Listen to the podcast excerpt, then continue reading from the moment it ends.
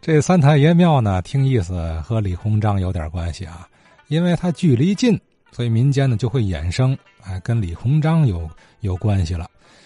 这个咱下面接着听啊，张显明明老也说一段三太爷庙和李鸿章之间的故事，这关系更进一步了。嗯，有人问这个三太爷庙的事儿啊，我这个给说一下。三太爷庙的由来呢，清末有的。清末这时候啊，三太爷庙的前边啊，就是总督那个督署衙门，也叫行院，就是李鸿章住那办公的地方。李鸿章在那儿呢，他有一次啊，忽然病了，在后堂啊，觉得不舒服，头疼的厉害啊，晕头转向啊。迷迷糊糊的就发现从后边过来一个人，他一看那是一个白胡子老头笑笑冲他就说：“呃，中堂大人不舒服，我给治治吧。”过来呢，照着这个李鸿章的头部啊，就给做了一些个按摩。按摩以后，这个李鸿章闭上眼，觉得很舒服啊，就睡着了。第二天早晨醒来呢，哎，一点病也没有了。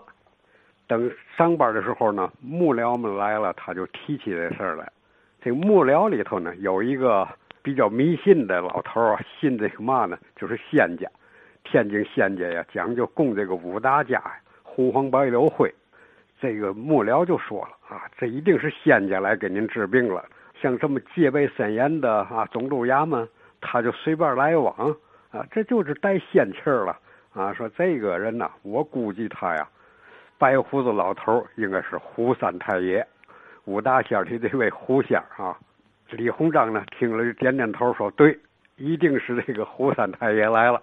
他从后边来的，那咱在后边给他修一个庙，也供应他一些香火得了，别光白给我治病啊，给让他享受点人间香火吧。”这样呢，李鸿章就派人呢在总督府的后边盖了那么一个小庙。这个三太爷的名字不太好听啊，这个庙的名字起了个叫嘛呢？叫通真道人祠，门口立那么个牌子。这个庙盖好了以后呢，大伙一看，连李中堂大人的病他都能给治好了，所以家里头有人有点病啊，都上那烧香求求他去，所以一时香火挺盛。但是到了后来呢，呃，有些个不正常的情况出现了。这时候李鸿章也死了，后来就是。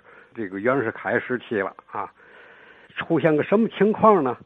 就是他这个香火呀，一初一十五是最盛，嗯，有很多妇女啊来烧香的，有的年轻的长得漂亮一些，当地的就是一些无赖子弟呀，就小流氓啊，哎，也以烧香为名啊，啊，到这儿来啊凑热闹。一看见要有一个漂亮的啊女人跪在那儿磕头啊，他就挨着人家也跪下，人家磕他也磕，如同嘛呢？就是呃新娘跟新郎拜天地一样。所以当时兴一个说法叫三太爷庙拜天地。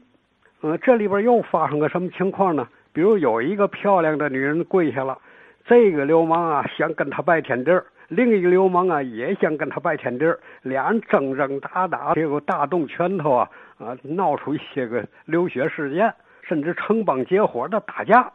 这样呢，有些个这个就是有学问的人呢，嗯，就提出来了，说这个庙的风气太坏了啊，给政府提出建议，请求禁止啊，这样把这个庙啊，呃，就给查封了，不开了。但是呢。呃，留下个名字叫三太爷庙胡同因为我住那个袁家胡同跟它相通。